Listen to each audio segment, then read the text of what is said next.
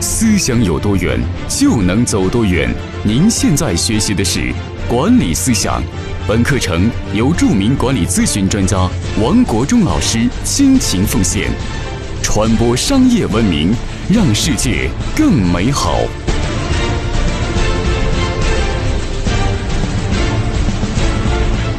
各位朋友，大家好，欢迎每天打开手机收看我给你分享管理咨询方面的知识。今天跟大家分享一期经理人修炼的方面的内容。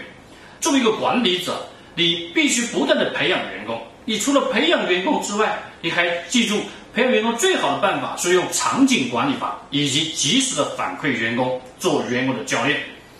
那么怎么去做情景管理？举例子，当你发现一个桌面上桌面没有打扫干净。那么你第一件事情不是去叫员工来怎么去把这个桌面打扫干净，而是先用手机拍个照片，把这个照片先分享到你的团队的群里面去，让你的团队知道发生了什么事情，然后再来教育员工，抽个时间的教育员工说这个场景大家怎么看，这个场景大家怎么来对待这个事情，其这个问题出在哪里，将来如何解决，这好比就是。叫做现场现地的情景，那么呢，你会发现你公司很多员工在做事情的时候不够仔细，不够仔细的本质是什么？是因为他缺乏洞察力，没有明确领导的标准和要求。所以作为管理者呢，一定要善于现场发现问题，现场做教育。比如说像麦当劳，麦当劳的经理的主管，他非常善于就是做现场的情景管理，他发现业务员。没发现他公司的员工没有向客人表示问好的时候，他默默的就他就记下来，记下来之后呢，当客人入座之后，他会悄悄提醒员工：我们今天客人来了，我们应该怎么样及时的向客人表示问好，及时向表示问好这句话要及时的告诉员工，而不是等着下班的时候再来说，这是及时的现场管理。现场的情景管理，比如说有一个员工他在发邮件的时候，邮件的格式有问题，没有体现出公司的职业化的标准要求。那么对于这样的一个事情呢，发出去之后，那么作为领导者发现这个问题，领导应该及时的教教育员工，来告诉大家这个邮件有怎么样的方式才能体现公司的规范要求，及时的告诉员工什么样是好的标准。那么这就是叫情景管理。那么各位呢，通过这些错误的案例中呢，学习更快。所以作为一个管理者，你在发现错误的时候，请你记住，错误的本身是一次员工成长的机会。那么及时的反馈员工，及时的教育员工，通过这个场景的教育、场景的管理，让员工的记忆更为深刻。不要依赖于说在课堂上、在黑板上、在讲台上讲那么多道理，讲那么多原理。而这些都是叫做在课堂上学习如何游泳，而真正的游泳是员工下水的时候，在水里边呛水的时候犯了错误，那个动作错误，那么这个时候作为教练就及时的停下来喊停下，好来分析你怎哪几个错误，同时用手机把它录下来，跟手机录下来之后来看你的动作出在哪里，这个场景上出现哪几个问题。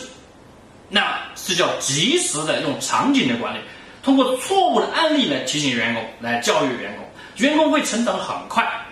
所以作为管理者，一定要融入团队；作为管理者，一定要善于观察。所以管理者呢，善于去捕捉，同时要耐心的去教育员工，这叫善于及时的场景教育。所以作为管理者，你有个重要的责任，就是除了在课堂上、在培训课上去训练员工。要通过平时做一件每一件事情，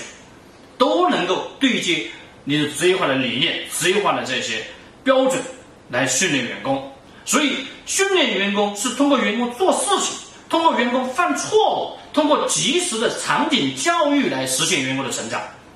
啊，那么呢，接下来我会跟大家分享六个方面，作为公司的管理者呢，要对于员工做另外一个层面，就是及时反馈。什么叫及时反馈？你们如果你们家里小孩上幼儿园，你会发现幼儿园里边的老师每一周都会给小孩子带一个本子回来，这个本子里边会写清楚小孩在学校里面这一周他哪些表现好，哪些表现的不足，他会有个及时的反馈。那么这个及时的反馈非常的重要，就是告诉家长这一周下来，这个小朋友在学校里面，在幼儿园里面，他的表现如何。然后作为家长，你应该注意什么样的来配合，这都都叫及时反馈。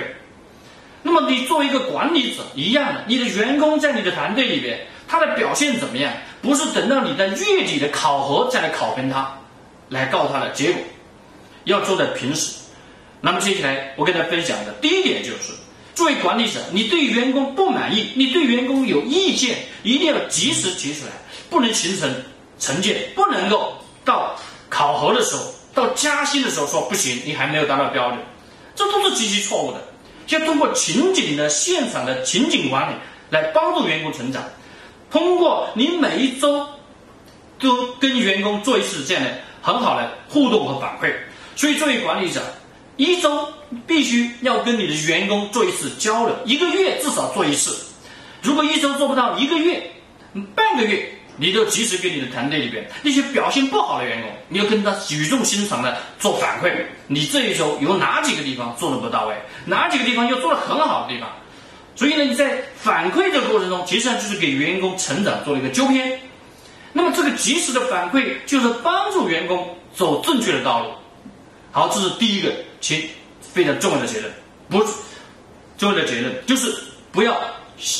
等到事后再来去。讲员工的意见问题，有意见及时跟员工做反馈，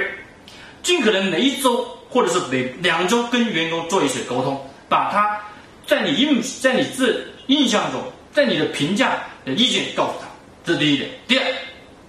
及时的反馈要大于事后的考核，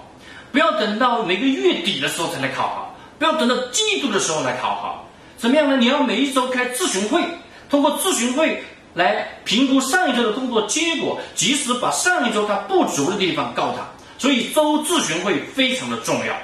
很多公司开会都是按部就班，很多开会都是叫做照本宣科。那么这些会议都不重要，这些会议都走流于形式。